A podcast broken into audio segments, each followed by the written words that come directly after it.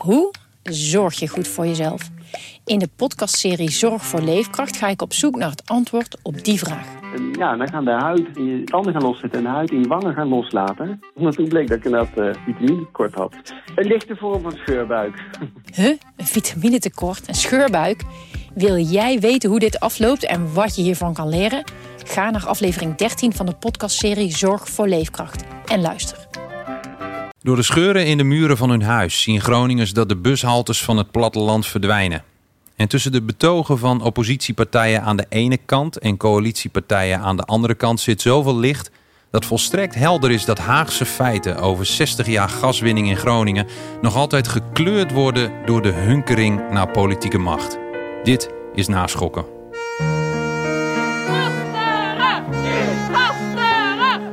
De vermindering van de gaswinning komt echt vlot tot stand. Ze liggen alles aan elkaar vast. Die word je niet goed van. Iedereen heeft er ontzettend lak aan hoe wij ons hier voelen. Het is een fact of life. Ik bied daarvoor namens de regering mijn welgemene excuses aan. Je luistert naar de podcast over de parlementaire enquête gaswinning Groningen van Dagblad van het Noorden. Het is na middernacht, Haagse tijd. Kleine oogjes zie ik bij mijn twee collega's Lianne Levy en Bas van Sluis. Wat was dit voor dag? Ja, een hele lange dag. en vermoeiend, Bas? Het was heel vermoeiend. Ik, uh, ik ben ook oprecht moe. Ik, mijn hoofd bronst. Het was heel warm in de Tweede Kamer, in de plenaire zaal. Dus dat, uh, ik heb uh, ongeveer twee liter water gedronken, denk ik, om, om het een beetje allemaal goed, goed te krijgen. Tegelijkertijd, ik vond het wel uh, op voorhand eigenlijk al een historische dag. En, maar dat zit hem dan vooral in de context van 60 jaar gaswinning. Ja. Uh, niet zo historisch naar wat er is gebeurd, maar daar gaan we het zo wel over hebben, denk ja, ik. Ja. Uh, we zitten in de persruimte ergens in het tijdelijke Tweede Kamergebouw in Den Haag, waar de afgelopen uur is gedebatteerd over de conclusies en aanbevelingen in de bijna 2000 pagina's stellende rapport van de enquêtecommissie. Deel 1 van het debat zit erop, zeg maar, de eerste termijn. In dat rapport om het nog even scherp te hebben, uh, werd de conclusie getrokken dat gaswinning altijd maar boven de inwoners van onze provincie ging. In Groningen voltrok zich een stille ramp in slow motion met ernstige gevolgen voor duizenden gezinnen. In Den Haag was geld verdienen het belangrijkste en kregen oliebedrijven de ruimte om tot op het allerhoogste niveau invloed uit te oefenen op politiek beleid. Het ging en gaat over Groningen. En dus stapten vele tientallen Groningers dinsdagochtend in de bus, de auto en de trein naar Den Haag. En onze collega Remco van Veluwe reisde mee en peilde de verwachtingen. Nou, ik verwacht van debat en ook van de Kamerleden dat ze zich gaan richten op de problemen van de Groningers. Schade, versterken. Ze zijn gewoon genegeerd al die jaren, want het ging om het geld en niet om de mensen. Laten ze zich daarop focussen. En als dat gebeurt, dan is, uh, dan is wat mij betreft het debat al voor een groot deel geslaagd. Ja, wat je zou willen is dat dit enquêterapport uiteindelijk over nog weer tien jaar uh, achteraf een trendbreuk is geweest. Hè? Dat je zegt, er is toen echt iets veranderd. Uh, aan het einde van de dag verwacht ik toch met een kleine desillusie weer naar mijn hotel te gaan. Helaas omdat het waarschijnlijk wel hele goede vragen worden. Uh, maar dat het door de regering dan, ja, waarschijnlijk morgen komen dan de antwoorden. Ja, toch wel een beetje wordt weggewuifd. Hè? Dat, dat is eigenlijk iets wat we de afgelopen jaren eigenlijk niet anders hebben gezien. En uh, ik hoop natuurlijk, en daarom ga ik ook mee, dat er toch een bepaald lichtpuntje naar boven komt. Maar ja, heel veel geloof heb ik er eigenlijk niet in. Lianne, met wat voor gevoel zijn deze mensen nou zo straks het Kamergebouw weer uitgestapt? Ja, ik vrees toch met een beetje die deceptie wat die meneer net vertelde. Ja, dat het toch niet is geworden waar ze op hadden gehoopt. Nee, nog heel even terug. Na de presentatie van het rapport van de enquêtecommissie in Zeerijp in februari... is al een en ander gebeurd de afgelopen maanden. Bas, vertel nog even. Ja, uh, natuurlijk. Uh, nog, ja, het, het, rapport lag er nog niet of uh, er waren drie heren uit Groningen die naar Den Haag togen. Dat was de burgemeester van Groningen, Koen Schuiling. Uh, uh, Johan Remkes, de nationaal, of, uh, van het Nationaal Programma Groningen. En onze commissaris van de Koning, René Paas. Om direct ja, namens Groningen hun eisen al lichtjes in, in potlood getekend over te brengen aan Den Haag. Dat kwam toen niet zo heel erg goed over, als je dat misschien nog kunt, kunt herinneren. Um, daarna is er natuurlijk heel veel gebeurd. Er is gevraagd van, goh, minister-president Rutte, reageert u alsjeblieft op wat Tom van der Lee en de andere commissieleden hebben neergelegd. Nou, Rutte wilde dat niet. Ehm, ergens kun je daar begrip voor opbrengen, want zo is het natuurlijk formeel wel geregeld.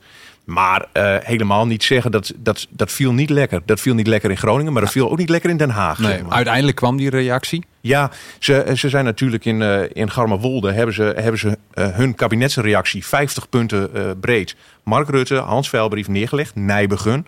Nieuw begin, zoals ze dat zelf hebben gezegd. Nou ja, daar ben ik zelf wat cynisch over. Hoezo nieuw begin? Dat, dat zijn tientallen, wat honderden mensen die daar helemaal niet. ja, die, er is geen nieuw begin voor die mensen. Daar is wederom excuses zijn er aangeboden door, door minister-president Rutte. Ja, en toen kwam het debat met Tom van der Lee als commissievoorzitter met de Tweede Kamer. Ja. Waar de Tweede Kamer zichzelf ook een spiegel voor heeft gehouden. Ja. Dat vond ik een mooi en waardig debat, om heel eerlijk te zeggen. Ja. Tom van der Lee deed dat toen ook heel goed. Iedereen was daar ook wel enthousiast over. Maar uiteindelijk uh, ja, ging het om dit. dit wat er vandaag en morgen, uh, of nu, ja, eigenlijk straks gaat gebeuren. Want het is na middernacht inmiddels. Dus wat er gisteren en straks gaat gebeuren. Ja, en hoe en waarom over twee dagen verspreid? Kun je dat nou, kijk, er zijn uh, 15 fracties, waar, uh, 15 fracties geloof ik die zich hadden aangemeld voor dit debat. Nou, die hebben allemaal spreektijd. En, dan moet je denken van 10 minuten tot een half uur. Het is op dinsdag, dus dan begint het al sowieso later. Dus ja, dat is de eerste termijn van de Kamer. Wat vinden wij hier eigenlijk van? Wat vinden wij van het enquêterapport Groningers boven gas? Dan krijgen we morgen krijgen we de eerste termijn van uh, het kabinet. Woensdag. Ja. En dat is woensdag. En dat zijn minister-president Rutte en Hans Veilbrief als verantwoordelijk staatssecretaris. En ja. die reageren dan op die partijen, die vragen die ze hebben gesteld. Maar ook hoe zij eigenlijk kijken naar het rapport. Dan krijg je een tweede termijn van, goh, we zijn het hier niet mee eens. Dan komen misschien wel moties van wantrouwen van, wij vinden dat het kabinet moet opstappen. Nou, dat, dat, hele circus. Uh, dus dat moeten we eigenlijk ja. wel in twee dagen, omdat het zo'n groot onderwerp, ja. zo belangrijk. En daar zitten we middenin. Uh, Suzanne Top, voormalig directeur, secretaris van het Groningen Gasberaad en voorgedragen als gedeputeerde voor het aardbevingsdossier in Groningen, zette deze week helder uiteen in openbaar te raadplegen A4'tjes waar het over zou moeten gaan in dit debat. En uh, Caroline van der Plas van de Boer-Burgerbeweging citeerde haar vanavond. Dit debat is groter dan Groningen alleen. Dit debat gaat in de eerste plaats over wat voor land wij willen zijn. Er ligt een rapport van een parlementaire enquêtecommissie, het zwaarste en laatste redmiddel van het parlement. De gaswinning uit Groningen heeft ons land medegemaakt tot wat het is geworden. Een relatief welvarend en gelukkig land. Behalve in Groningen. Ja, en dan het debat. Jesse Klaver van GroenLinks trapte af. Hem horen we straks nog vanwege uh, eigenlijk een kantelmoment in het debat. Uh, na hem sprak Sandra Bekkerman, SP-Kamerlid uit Groningen. En vandaag kwam ik naar dit debat met de hoop en de strijdbaarheid om dit een nieuw begin te laten worden. Maar ook met een grote angst dat dit niet een nieuw begin wordt. Dat als de camera's weg zijn en het debat over dit weer een deceptie wordt. Wij zijn de sorry-provincie geworden. Bovenaan de lijst met excuses van de premier. Excuses zonder oplossingen. Gronings gas heeft voor wereldwonderen gezorgd. En nu hebben wij hetzelfde nodig. Een wereldwonder. Een missie. En de kabinetsreactie is dat niet. Na de aardbeving bij Huizingen ging de gaswinning naar een recordhoogte. Terwijl nu blijkt dat de gaswinning direct met 20 miljard kuub naar beneden kon. Maar elke Groninger die het waagde dit te zeggen, werd verteld dat we daarmee oma in Limburg in de kou zetten. Een vals beroep op solidariteit, want het ging niet om oma. Het ging om de staat, om Shell, om Exxon. En bewust werd onze veiligheid opgeofferd voor jullie winst. Waarom neemt u uw verantwoordelijkheid niet? Waarom stapt u niet op? Hoe moeten we vertrouwen in de overheid als zelfs dit mag? Zo'n diepe ellende zonder enige consequenties. Er is een overheid gecreëerd die niet alleen deze crisis laat ontstaan, maar ook die ze niet meer kan en wil oplossen. Lianne, je zal maar na uh, Sandra Beckerman het woord moeten voeren in de Kamer. Ja, dan begin je ook met ten eerste dat je groot respect hebt voor het betoog van Sandra Beckerman. Ja. ja, zo is het ook gegaan. Ja, je hoort het al. Het was super aangrijpend. Het was super scherp en heel sterk. Je hoort Sandra Beckerman ook praten over wij. Hè? Zij heeft het niet over, nou ja, waar we het wel vaker over hebben gehad, uh, Groningers of inwoners van Groningen. De Groningers. De Groningers, ja. ja. Ze heeft het over wij. Want er is geen Kamerlid dat zoveel voor Groningen heeft gedaan. Dat er zo betrokken bij is als Sandra Beckerman. En dat komt in haar betoog ook gewoon heel duidelijk naar voren. Ja, dit waren eigenlijk nog maar een paar hoogtepunten uit een, een, een heel lang verhaal. Hè? Klopt, het is eigenlijk best wel lastig om daar een stukje uit te kiezen. Ja, aan het einde bijvoorbeeld, toen ehm, had ze het over... Ze had al heel veel mensen genoemd met wie ze veel gesproken heeft. Veel gedupeerden, veel namen. En ze besloot met uh, Liefke Munneke Bos en uh, haar man Jan... En Jan die leeft nog, maar Liefke helaas niet meer. Ze hebben een enorme strijd gehad om hun boerderij te kunnen versterken. En uiteindelijk wordt hij nu aangepakt, maar Liefke kan het niet meer meemaken. Want die is in 2021 overleden. En ja, Sandra Beckerman die sloot haar betoog daarmee af. En dat ontroerde zoveel. Ze was zelf ook ontroerd, dat kon je ook aan haar stem horen. Dat zag je aan haar. Maar ook op de publieke tribune, waar dus inderdaad heel veel inwoners van Groningen zitten. Die ja, er waren ook mensen aan het huilen. Dat was echt heel aangrijpend. Wat voor pijlen vuurden ze op uh, Mark Rutte en uh, Hans Veilbrief af? Ja, je hoorde het net eigenlijk al. Uh, ze zei tegen Rutte ook ook echt letterlijk tegen Rutte, waarop ze uiteindelijk nog weer te horen kreeg dat, je, dat het weer via de voorzitter moet. Maar het was echt aan Rutte van waarom neemt u de verantwoordelijkheid niet? Waarom stapt u niet op?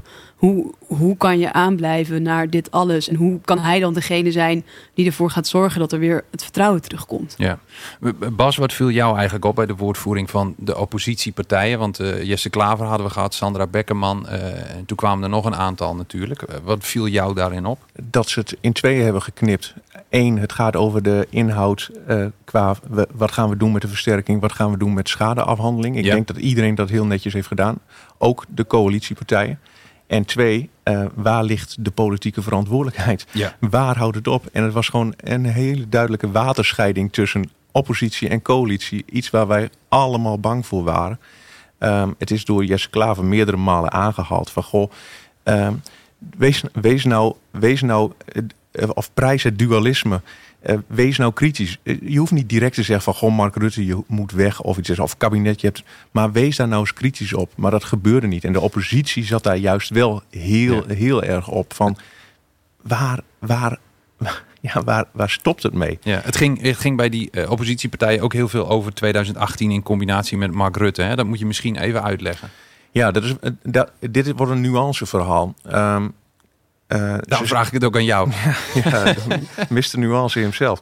Nee, kijk, wat er, wat er gebeurt. Uh, eigenlijk alle fracties van de oppositie hebben aan Mark Rutte uh, gevraagd van... Goh, wat deed u nou tijdens uw verhoor onder Ede toen u zei van ja... in 2018, toen realiseerde ik mij pas in volle omvang wat er is gebeurd in Groningen. Maar uh, dit gaat Mark Rutte heel makkelijk onderuit schoffelen, kan ik jullie vertellen. Want dat, dat, dat heeft Mark Rutte namelijk nooit op die manier gezegd. Hij had het over de hoge gaswinning in 2013. Ja. Dat hij zich dat in uh, vijf jaar later pas realiseerde. Hoe hoog dat was, hoe bizar hoog dat was. Weet je, het is een nuance ding, maar daar gaat Rutte uh, wel op, op, op inspringen, zeg Ja. maar.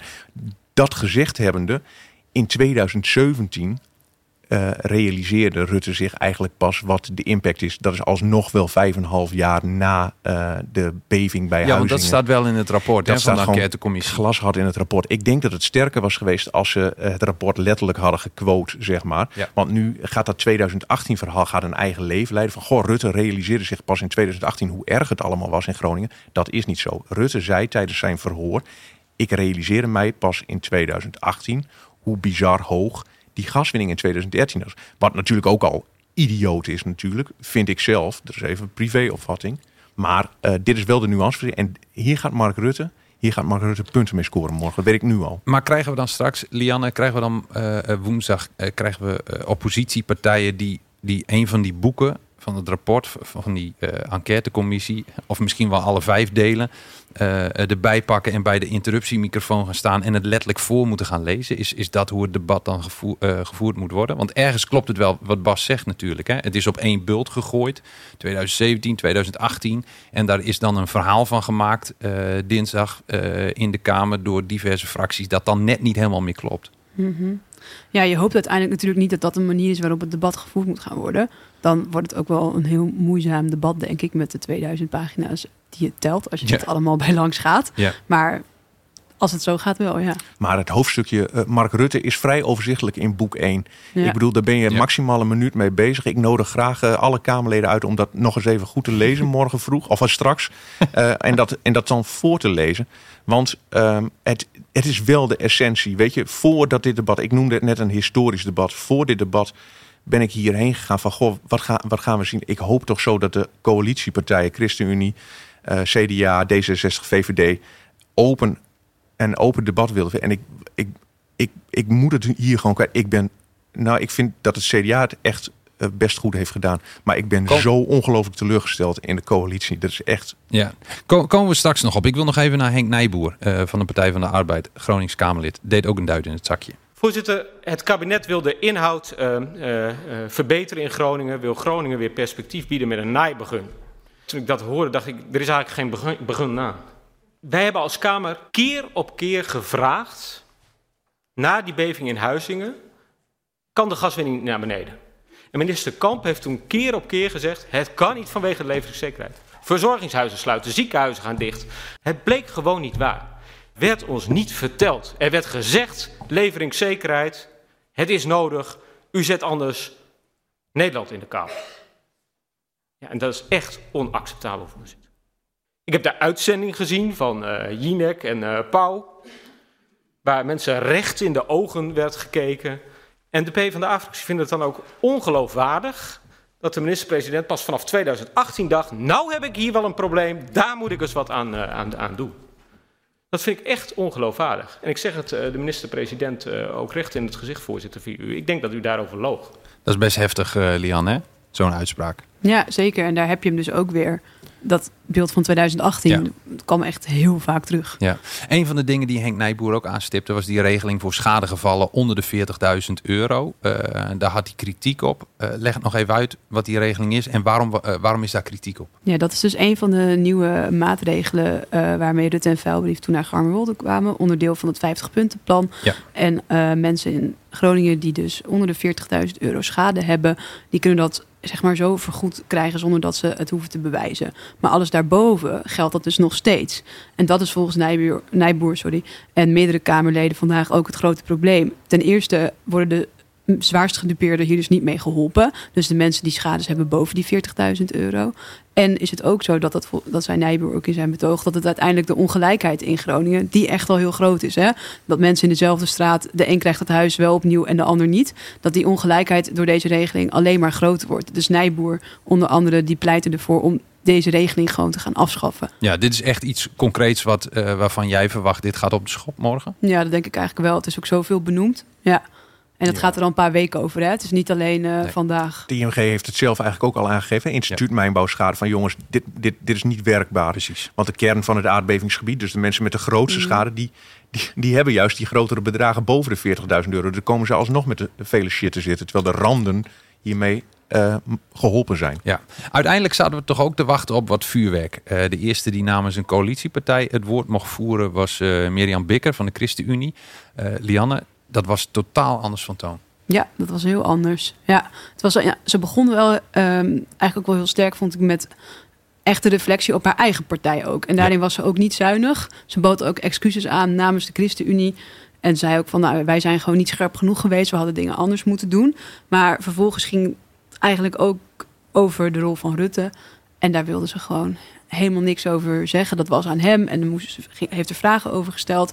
En toen werd het opeens uh, heel druk bij de interruptiemicrofoon. ja. ja, toen uh, kwam de oppositie eraan. Ja. ja. En toen mocht uh, Faisal uh, Boulakjar van D66. En toen werd het nog drukker bij de interruptiemicrofoon uiteindelijk. En toen was Jesse Klaver van GroenLinks er helemaal klaar mee. Dit lijkt er gewoon weer op alsof er gewoon weer afspraken zijn gemaakt. Hoe hier met het kabinet gedebatteerd wordt. Het is geen toeval dat precies dezelfde vragen worden gesteld aan de premier. Ik heb ook vragen gesteld. Ik heb niet nu al een oordeel klaar, want ik wil de antwoorden van de minister-president morgen horen. Maar ik heb wel na het lezen van zo'n rapport een opvatting. Als een minister-president zegt in het voor, in 2018 wist ik hier pas van. Terwijl die belangrijke momenten 2013 en 2015 heeft gemist. Fakkeltochten heeft gemist. Dan mag je toch van de tweede partij van dit land verwachten dat ze daar een oordeel over vellen. En niet alleen maar komen met een vraag en een zelfreflectie. Het is precies hetzelfde als wat de ChristenUnie zojuist deed. Het zou me niet verbazen als de andere coalitiepartijen straks precies op dezelfde manier vragen stellen aan dit kabinet. De gelederen lijken weer gesloten. Dit is geen open debat op deze manier. Bas, wij schoven naar het puntje van de stoel. Hier werd het spannend. Ja, en eh, ja, wij, wij, we zaten het even aan de tele- bij de televisie te kijken en wij allebei, ja, we liepen bijna rood aan. Want ook de manier waarop eh, deze D66-woordvoerder hierop reageerde. Hij zei van, ja, de insinuaties die u maakt, die werp ik, dat er vo- vooraf eh, afspraken zijn, werp ik verre van me. En ik vind het zo jammer dat Jesse Klaver dit weer doet, want het zou over Groningers moeten gaan. Nou, echt werkelijk waar. Ik, ik wist niet meer waar ik het had. Ik bedoel, enige bescheidenheid zou ook D66, trouwens ook ChristenUnie. Ik ben het eens met, eh, met Lianne hoor, dat eh, de ChristenUnie zich nog wel een, een, een deken van excuses aantrok in het begin over haar eigen rol. Maar ik, ik zei net al, ik, ik ben zo teleurgesteld in de coalitiepartijen, eh, in deze. Ehm, ik had inderdaad meer een open debat gevonden, maar de rijen sloten zich en dan kunnen ze met z'n allen zeggen: ja, we hebben geen afspraken gemaakt met, met elkaar van tevoren. Maar echt, als je nou wilt weten waarom Noord-Nederland, Groningen, eh, of eigenlijk heel Nederland geen vertrouwen meer heeft in de politiek, dan kreeg je dat hier. Mensen in heel Nederland bedoel je niet heel Nederland, maar mensen, mensen in heel ja. mensen in heel Nederland. En Nuance. ik, ik, ik, ik bedoel, ik dacht, ik dacht echt bij mezelf, en ik vind dit een hele gevaarlijke opmerking, maar ik dacht bij mezelf, waarom zou ik nog stemmen? Ja. Waarom zou ik dat doen? Dat, dat, maar oprecht.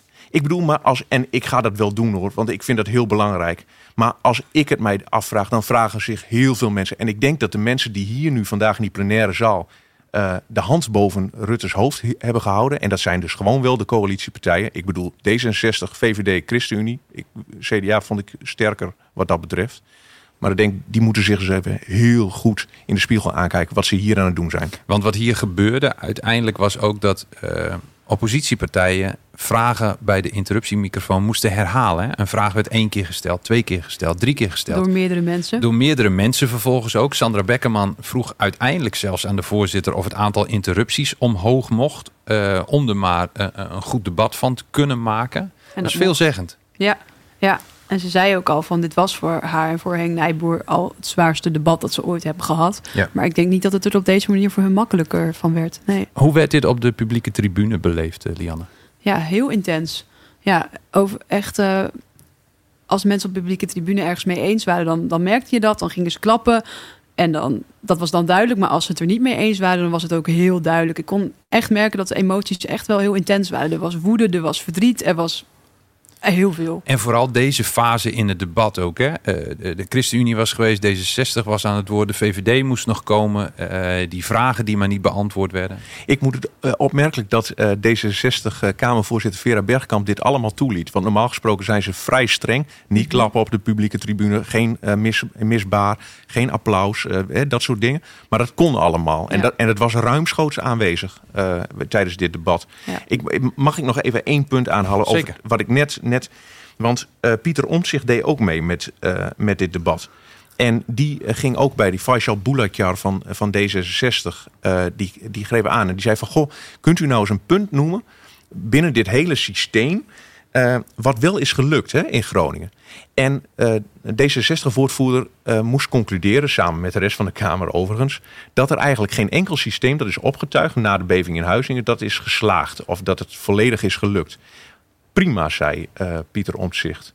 Mag ik u er dan op wijzen dat het vorige kabinet Rutte is opgestapt vanwege die kindertoeslagenaffaire, verschrikkelijke affaire, omdat juist precies om deze reden dat er geen systeem was gelukt. En toen zei D66 van, Compleet systeem falen. ja. en toen zei D66, wij zijn het daarmee eens. Wij vinden dat het kabinet hier, hier moet stoppen. En nu, nu, ja, hij, hij ging er niet eens op in. Maar het was dodelijk. Het was pijnlijk ook gewoon voor, eh, voor D66 in dit geval. Een andere vraag nog die eh, vooraf eh, veel gesteld werd en die ik mensen in Tweede Kamergebouw, tenminste mensen uit Groningen, ook wel hoorde stellen was: wa- waarom voeren niet de fractievoorzitters van de verschillende partijen het woord? Daar is het onderwerp, een debat over een rapport van een parlementaire enquêtecommissie, een heel zwaar instrument, toch zwaar genoeg voor, zou je zeggen? Ja, dat vond ik ook eigenlijk best, best teleurstellend. Ehm, wat, je, eh, wat grappig is eh, om te zien. eh, Pieter Omtzigt kwam net aan het einde van het debat nog even de plenaire. of bij de publieke tribune nog even buurten. Caroline van der Plas voor het debat. Die werd nog toegezongen, want die is jarig vandaag. Of die was gisteren jarig, want we zijn inmiddels op woensdag. Ehm, en je, op een gegeven moment kwamen fractievoorzitters ook in de Kamer. Ja. Eh, en dat was net eh, het moment dat ik dacht van, oh ja, eh, het begint misschien een beetje spannend te worden. Ik heb Sophie Hermans van de VVD. Die, Ja, het werd even druk in de bankjes. die schoof opeens aan. Maar toen gingen wij daarna koffie drinken en het debat volgen via de televisie. En toen zagen we Sophie Hermans alweer langzaam weggaan. En toen dacht ik van, hoezo is dit niet belangrijk? De, we hebben het over het grootste controle ding dat je hebt als Tweede Kamer. Namelijk zo'n parlementaire enquête. Eigenlijk hadden alle bankjes vol moeten zitten. En dat gebeurde dus niet. Ja, er waren een paar fractievoorzitters, maar maximaal een half uur. Ja, Dianne? Ja, en het gaat niet alleen om Groningen. Hè? Dat is ook wel meerdere keren aangestipt. Het gaat niet alleen om Groningen. Het gaat om de democratie. Het gaat om de, het vertrouwen in de overheid. Het is zoveel groter dan Groningen. Het gaat om hoe gaat de overheid om met publiek-private samenwerkingen. Met Shell, zoals in Groningen natuurlijk gebeurd is. Maar straks ook met de waterstof in Groningen. Maar ook nog zo'n voorbeeld, Schiphol. Hoe moet de overheid daarmee omgaan? Het is zoveel groter. Ja. En dan toch zijn ze er niet allemaal bij. Nee. En dat- dat is ook precies dat verhaal wat Suzanne Top eh, eh, eigenlijk aanstipt. Hè? Eh, Aangehaald door eh, Caroline van der Plas. Ook dit is, gaat over veel meer dan, eh, dan over eh, Groningen. Ehm, Bas, je hebt het al een paar keer genoemd. We hadden nog een medespeech van Eline Verder. Drents Kamerlid van het CDA. Ja, en dat deed ze gewoon uitstekend. Kijk, een maiden speech is eigenlijk... Dan, dan, dan ga je voor het eerst in de plenaire zaal... dus de grote kamer van de Tweede Kamer... ga je praten. En het is dan een regel dat eh, andere fracties niet interrumperen. Dus die gaan geen vragen stellen. En je krijgt na afloop een keurig een handje. Je krijgt een bos bloemen van je fractievoorzitter. En iedereen is blij. Ehm, Eline verder, en ik had dat niet verwacht... ik vind dat ook heel goed van haar... heeft gezegd van... eh, interrupties vind ik prima... Eh, ik hoef ook geen felicitaties, want dit is gewoon een te beladen onderwerp. Dit is gewoon te pittig. En eh, ik moet heel eerlijk zeggen, ik, ik vond het wel spannend hoe, eh, hoe zij het ging doen. Want ze is nog maar 25 dagen uh, Kamer. Nee, nou, nog geen maand Kamerlid in elk geval. Ze volgde Agnes Mulder, die al tien jaar of iets dergelijks Kamerlid was. Ook best wel scherp was. Vooral op de laatste, laatste van haar termijn vond ik haar pittig. Waarbij ik ook dacht van nou, het CDA kan, kan dit kabinet best wel eens laten vallen op dit, op dit onderwerp. En in tegenstelling tot wat ik net al zei te, van de VVD, D66, ChristenUnie, vond ik haar scherp ook naar, uh, naar Mark Rutte, naar de premier, maar eigenlijk ook gewoon naar het hele kabinet. Ik, ik was, ik was goed onder de indruk van, van wat, zij, wat zij deed. Jij was positief verrast. Ik was positief verrast, ja. ja. Lianne? Ja, ik ben het helemaal met Bas eens over hoe goed die speech was. Maar de vraag is natuurlijk toch wel, waarom kiest het CDA ervoor om bij zo'n belangrijk debat iemand het woord te laten voeren die nog maar drie weken in de Kamer zit? Goeie vraag. En beantwoord hem eens. Of, is, of, wordt het dan, of wordt het dan speculatief? Ja, dat, ja. Maar, maar vooraf, ik vraag hem er echt af. Maar vooraf hebben we het hier natuurlijk over gehad. Hè? Omdat wij ook dachten, ja, waarom zouden ze dat doen? Iemand met een uh, medespeech, uh, uh, met niet al te veel ervaring op dit dossier als Kamerlid. Ze is natuurlijk inwoner van Drenthe. kent heel veel ellende wel in, in Noord-Nederland. Maar... En het is een hele slimme vrouw. Ik bedoel, ik, nogmaals, ze heeft me positief verrast. Maar ik was wel verrast door de keuze van het CDA om dit, om dit te doen. En ik moet wel heel eerlijk zeggen, tussen de regels door kon je wel beluisteren dat het CDA morgen niet per se gaat zeggen van goh kabinet, we vinden, echt, uh, we vinden het echt mooi geweest. We, we moeten nieuwe uh, uh, verkiezingen gaan uitschrijven. Terwijl als ik denk van als ik die situaties hoor waar, waar Henk Nijboer net over had, over die leveringszekerheid, hoe de Tweede Kamer eigenlijk is belazerd en bedrogen, dat alleen al is reden, vind ik, voor een kabinet om op te stappen. Maar is het dan niet, en uh, dat is niet cynisch, maar is het dan niet uh, net zoals uh, we dat bij Agnes Mulder ook vaak gezien hebben, dat het wel heel kritisch is en met een noordelijke bril op, maar dat uiteindelijk toch altijd de coalitie gesteund wordt? Jij zegt het. Hans Veilbrief en Mark Rutte hebben het allemaal aangehoord met gespitste oren. Hoewel, Lianne. Ja, er zat wel verschil in. Hans Veilbrief zag je af en toe echt, die draaide helemaal zijn stoel mee, zijn hele lichaamshouding mee, die keek echt bij Nijboer heel duidelijk, keek hem aan. Beckerman keek die aan. Ja, Mark Rutte hebben we veel op zijn telefoon gezien. Vaak afgeleid in de papieren kijken. Eén keer zelfs ging er een filmpje af of zo toen uh, Jesse Klaver aan het praten was. Nou, die zei er ook wat van. En werd is toch gênant, hè? Werd ook allemaal wel omgelachen. Maar dit debat gaat grotendeels over Mark Rutte ook. En over of hij de juiste persoon is die het vertrouwen weer kan herstellen, die dit kan oplossen. Maar het is, het is toch en ook dan, dom voor de beeldvorming, of niet? Ja, heel dom. Ja, ik snap het niet. Ik vind het niet dom, ik vind het gênant. Ja. Ik, iets anders kan ik niet. Ik, ik kan het gewoon. Ik, sorry. Het is misschien ook een tijdstip hoor, maar ik.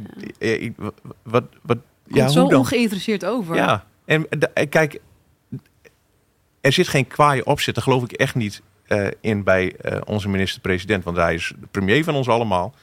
Eh, maar dit, denk van, eh, alsof hij dacht van... Ja, ik heb de VVD gehoord, ik heb D66 gehoord. Hier fiets ik gewoon weer lekker tussendoor, jongens. Nou, ik doe morgen nog even een plasje over het hele gebeuren. En eh, ga door. Over morgen gesproken, wat krijgen we voor dag, eh, Bas? Morgen, wat gaat er gebeuren? En ook, wie krijgen we namens het kabinet daar in de bankjes? Want we hebben natuurlijk de staatssecretaris Mijnbouw. We hebben de minister-president die daar zit. Maar moet daar niet ook een, ehm, een minister van Economische Zaken zitten? Misschien een minister van Financiën? Ja, om heel eerlijk te zijn, dat had ik dus verwacht. Ik had verwacht dat eh, eh, mevrouw Kaag eh, er ook bij zou zitten, omdat in het enquêterapport het ministerie van Financiën niet, of niet één keer wordt genoemd, maar echt veelvuldig wordt genoemd. Uh, de voormalige minister van Financiën, Dijsselbloem, heeft er hoogstpersoonlijk voor gezorgd dat de gaswinning hoger was dan het staatstoezicht op de mijnen toe wilde laten staan. Uh, omdat het voor de baten gewoon heel goed was. Nou ja, weet je, daar, daar, kan Rutte, die natuurlijk de politieke constante factor is, nog wel iets over zeggen. Um, en Hans Veilbrief gaat natuurlijk dingen zeggen over economische zaken. Maar ja, ik vind dat, ik vind dat je een goed punt maakt. Maar ik geloof niet dat, uh, dat uh, Kaag of Adriaanse van de EZK morgen gaat, gaat aanschuiven. We moeten het doen met Rutte en Veilbrief. Lianne? Ja, dat lijkt er ook op. Ja. Deze aflevering van Naschokken werd gemaakt door Lieslotte Schuren, Wim Brons, Remco van Veluwe, Lianne Levy en Bas van Sluis. En met dank aan Sophie Spoel. Mijn naam is Arnoud Bodde. Soms, heel soms hoor je een politicus iets zeggen dat je recht in je hart raakt. Zelfs op de perstribune. Sandra Beckerman vertelde dinsdagavond over haar contact met Liefke Munneke-Bos uit Krewet. Die met haar man Jan hun zwaar beschadigde boerderij in Krewet moest verlaten en nooit meer thuis kwam. Liefke overleed op 17 april 2021. Sandra Beckerman sloot haar verhaal over Liefke en Jan als volgt af. Als eerbetoon, als aanklacht. Toen Liefke overleed, schreef ik haar een afscheidsbrief. Over een paar woorden uit het gunningslied die voor haar geschreven lijken te zijn. Ze lijken in 1919 geschreven voor al die trotse Groningers die de afgelopen jaren hebben gestreden. Daar woont de degen degelijkheid, de wille vast als stal. Daar valt het hart wat tongen spreekt in richt en slichte tal. Dank u wel. Dank u wel, mevrouw Beckerman. Het is de lucht achter Roeroezen, het is het torentje van Spiek. Het is de weg van langs klooster en de Westpolen langs de diek. Het ben de muns, ben de moon, het ben de kerken en de beun. Het is het land waar ik als kind nog niks begreep van Pinozeun.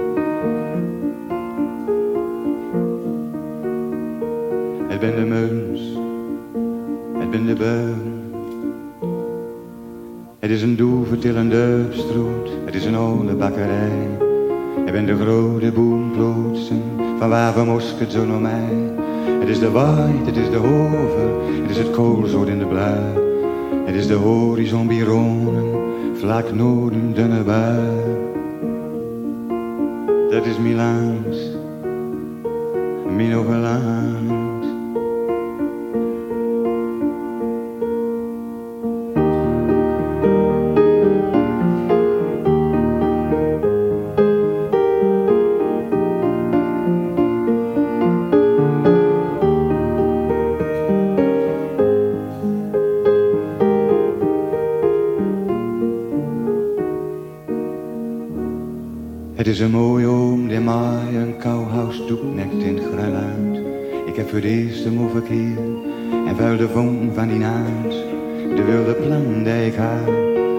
zeker niks meer van terecht.